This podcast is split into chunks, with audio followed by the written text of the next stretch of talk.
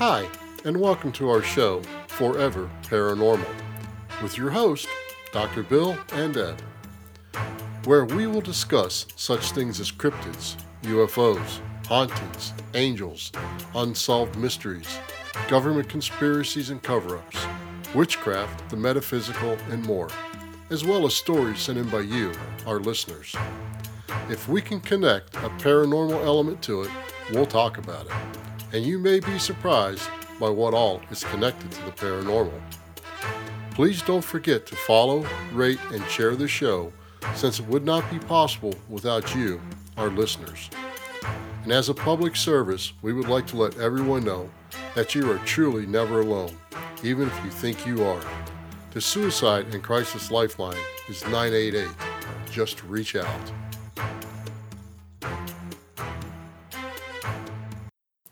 Hi, everyone, and welcome to our show. Hi, Deb. How are you? Hi, Bill. I'm good. How are you? I'm great. Still got you as my co host. Yep. On this episode, we are going to talk about hauntings. We'll discuss some of the most haunted battlefields from the American Civil War and discuss why battlefields and the associated areas used as makeshift hospitals, prisons, and morgues may be some of the most haunted places on earth and a few of the different types of hauntings you may come across there. The Battle of Gettysburg is the bloodiest battle of the American Civil War. More than 51,000 casualties, it is said to have up to 10,000 soldiers, haunt this battlefield alone, not indulging the surrounding areas. Was there any famous people or sightings or accounts that you can tell me? As a matter of fact, yes. The Daniel Lady Farm is said to hold the ghost of General Isaac Ewell and his corps of 10,000 soldiers. He was the first general killed during the American Civil War.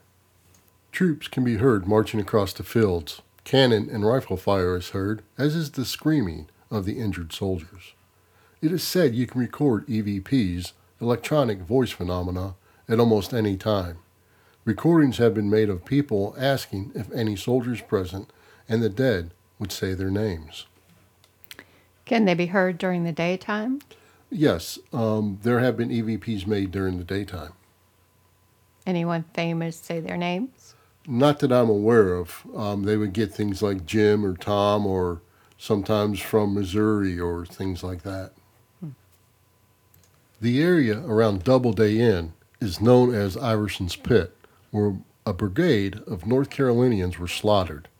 The pit is the location of the mass grave for the soldiers and is a spot where ghosts are seen today. The mass grave remains. Does the inn still operate as an inn today? No, it does not, as it is part of the national park system and it's within the battlefield itself. But that's a good question. Devil's Den on the battlefield near Little Round Top is said to be incredibly haunted.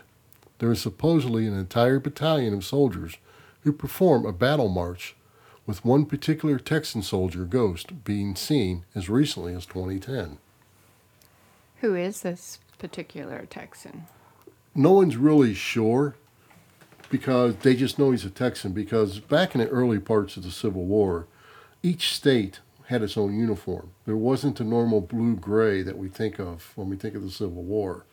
Uh, one of the troops out of Massachusetts had ostrich feathers on their hats and stuff, almost like naval officers, and other ones had big, bright red pants and things like that. And it didn't become until later on that everybody got more of a uniformed uniform as soldiers were firing on each other. The North was firing on the North and the South was firing on the South. And that's when the uniforms came into play. Now let's move on to the Battle of Chickamauga. The Chickamauga battlefield is in northern Georgia, and it was one of the bloodiest of the battles to take place in the South, with more than 35,000 casualties. Ironically, the area is named Chickamauga after the local Cherokee tribe, but the word actually means bloody river in Cherokee. Did the Cherokee name the area or sanction the name of the area? The Cherokee name for the area was Chickamauga, and the Cherokee tribe that lived there. And then when they were forced to move during the Trail of Tears, they just kept the name Chickamauga, the local people, because that's what they were used to calling it. People who live nearby report hearing gunshots, moaning, and crying throughout the night, while others swear they heard the harmonious sound of soldiers marching on Snodgrass Hill. Almost every battlefield had wives and loved ones searching through the enormous stack of dead bodies of the slaughtered soldiers, and is said to have a lady or white ghost hunting for her lost love on that battlefield. Old Green Eyes of Chickamauga is said to be one of the most mysterious entities of any battlefield. Speculation is a leftover demon from the Cherokee time after they abandoned the River of Death and is said to attack Union officers. Why is he called a demon? The speculation is the Cherokee put a curse and spell on the area to kill the Union soldiers that ran them off during the Trail of Tears and made them leave their homelands. The Battle of Sharpsburg is better known as Antietam by the North. Another bloody battle of the Civil War took place on September 17, 1862, on Antietam Creek near the small town of Sharpsburg, Maryland. It was an intense battle on a small rural road which spread out to the nearby fields and farmland. It lasted only four hours, but resulted in a staggering 23,100 men killed or wounded. Soldiers on both sides fired continuously as the Federals tried repeatedly to overtake the position. Finally, the Confederate soldiers were overrun and bodies fell on top of bodies in a bloody sunken road. Tales of Union and Confederate ghost sightings report seeing officers firing at each other and with artillery shells and guns going constantly. Today, this is known as Bloody Lane. The Pry House was used as a makeshift hospital during the battle.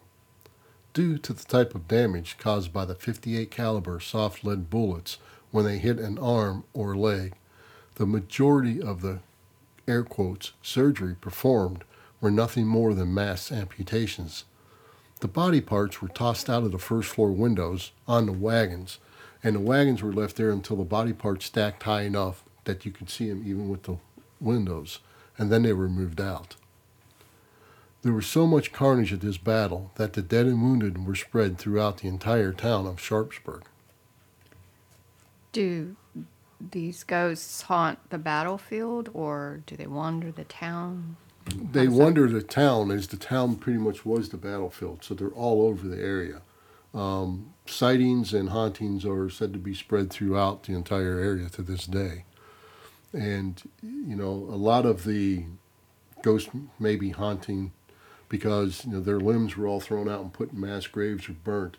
And then most of those soldiers that had amputations ended up dying, and they were buried in mass graves. They didn't receive individual burials. Do you think they're looking for their body parts or I don't know. You may be right. That that may be part of it. You know, they did may be hunting around, going, "Where's my leg?" don't, don't know. poor fella? The Battle of Fredericksburg was not fought in the fields, but throughout the town itself, and included the battles of Chancellorsville, the Wilderness, and Spotsylvania, resulting in over 100,000 casualties. Of the many buildings that existed at this time, there are still over 350 remaining. Many of these are used as, were used as hospitals, prisons, and morgues. Almost every one of these buildings are said to be haunted by one ghost or another. Do they haunt only the existing buildings or do they haunt where original sites? They haunt the existing buildings and some of the original areas um, where the buildings were, because some of the existing roads remain and things like that. Most of those killed in battle did not receive proper burials, with some even being dug up and reburied in the national cemeteries located at these battlefields. Most have been turned into national parks, with some but not all the mass graves being located and the remains reburied. Even with those reburied, a large number of them still remain unidentified. That means scores of mass graves and, un- and unmarked tombs still remain, making the area rife with ghost activity. I'm curious when a dead person, whether it be back in Civil War times now or in the future, when they're dug up and reburied, does a ghost haunt the original grave site or the new grave site, or how's that work? I believe they're going to haunt both. Because when you have mass graves like they had at the Civil War, it wasn't everybody in individual coffins. It was just a pile of bodies thrown in holes and covered up. And when they relocated these and reburied them into the national cemeteries on the battlefield grounds themselves, it's not necessarily you're going to have the right skull with the right body or the right femur bones with the right body. And whether they're reburied or not, these the energy is still mass, massively screwed up. And they're going to be haunting a lot of things probably. This amount of death and carnage undoubtedly results in massive amounts of energy congregated in one location. There is no choice but for this to result in both residual and intelligent types of hauntings. Would you mind explaining the difference between residual and intelligent hauntings? Sure. There's multiple types of hauntings, but the most common at these battlefields are going to be residual or intelligent. A residual haunting is where the energy from whatever happened just stays there. And it'd be like seeing a soldier's march or hearing cannon fire, hearing rifle shots, uh, people screaming, things like that. That would be considered residual hauntings. The energy is residual in, in the area. An intelligent haunting would be would be like where people are asking, "Is there any soldiers here? Can you give us their your name?" And the soldier answers back with his name, or he might say where he's from, like Missouri or something like that. That would be an intelligent haunting because they are communicating back and forth with you. So that makes him an intelligent spirit, or intelligent ghost, excuse me. These hauntings are created by ghosts, not spirits, in my opinion. Ghosts are typically those that have died a quick death, a young death, a violent death, or not receiving proper intimate or burial. This usually results in that person or energy not knowing they are dead, or they may be lost or just scared to cross. What is the difference between a spirit and a ghost? Um, like I stated, a ghost is someone that is that is still here. They may not know they're dead, or they may not know that it's okay to cross. They may have been a bad person in life, but still had a strong religious upbringing, and they're afraid of going to hell or not going to heaven, or afraid of the punishment they're going to receive. So they're just still here, or they just may be lost and stuck. A spirit is someone that has passed and went across to the other side, but comes back to either provide guidance or help, or it could be like your spirit guide, or a family member, or an angel. Or they can just come back as a poltergeist to cause panic and things like that, but that's a whole different area. But uh, that's the difference between spirits and ghosts. As I stated earlier, most of these major battlefields have been made national parks and attempts have been made to locate the mass graves and rebury the soldiers in individual graves in the national cemeteries which were created on these battlefields. But not all of the mass graves have been located. On, in Gettysburg, for example, there are still at least two mass graves that they have not been able to locate, but they know that there was a minimum of seven. They've only located five, just from the records of that time. So there's still a tremendous amount of energy from all the carnage and stuff at these different battlefields that go on and, and create these hauntings and create these residual effects and intelligent haunting effects. And I think it's something that most people should just go experience for themselves one time. Well, folks, that brings us to the end of this episode. Thanks for listening, and until next time, when we discuss another tale yet to be told. Thank you for listening, and remember to like and share the show. We would also appreciate a five star rating wherever possible to help new listeners find the show. We welcome all questions or comments you may have about this or any other episode, and our contact information can be found in the show notes of this episode. You can also follow us at foreverparanormal.com. And if you'd like to support us, you can buy me a coffee at buymeacoffee.com forward slash forever paranormal. The links to these are also in the show notes of this episode.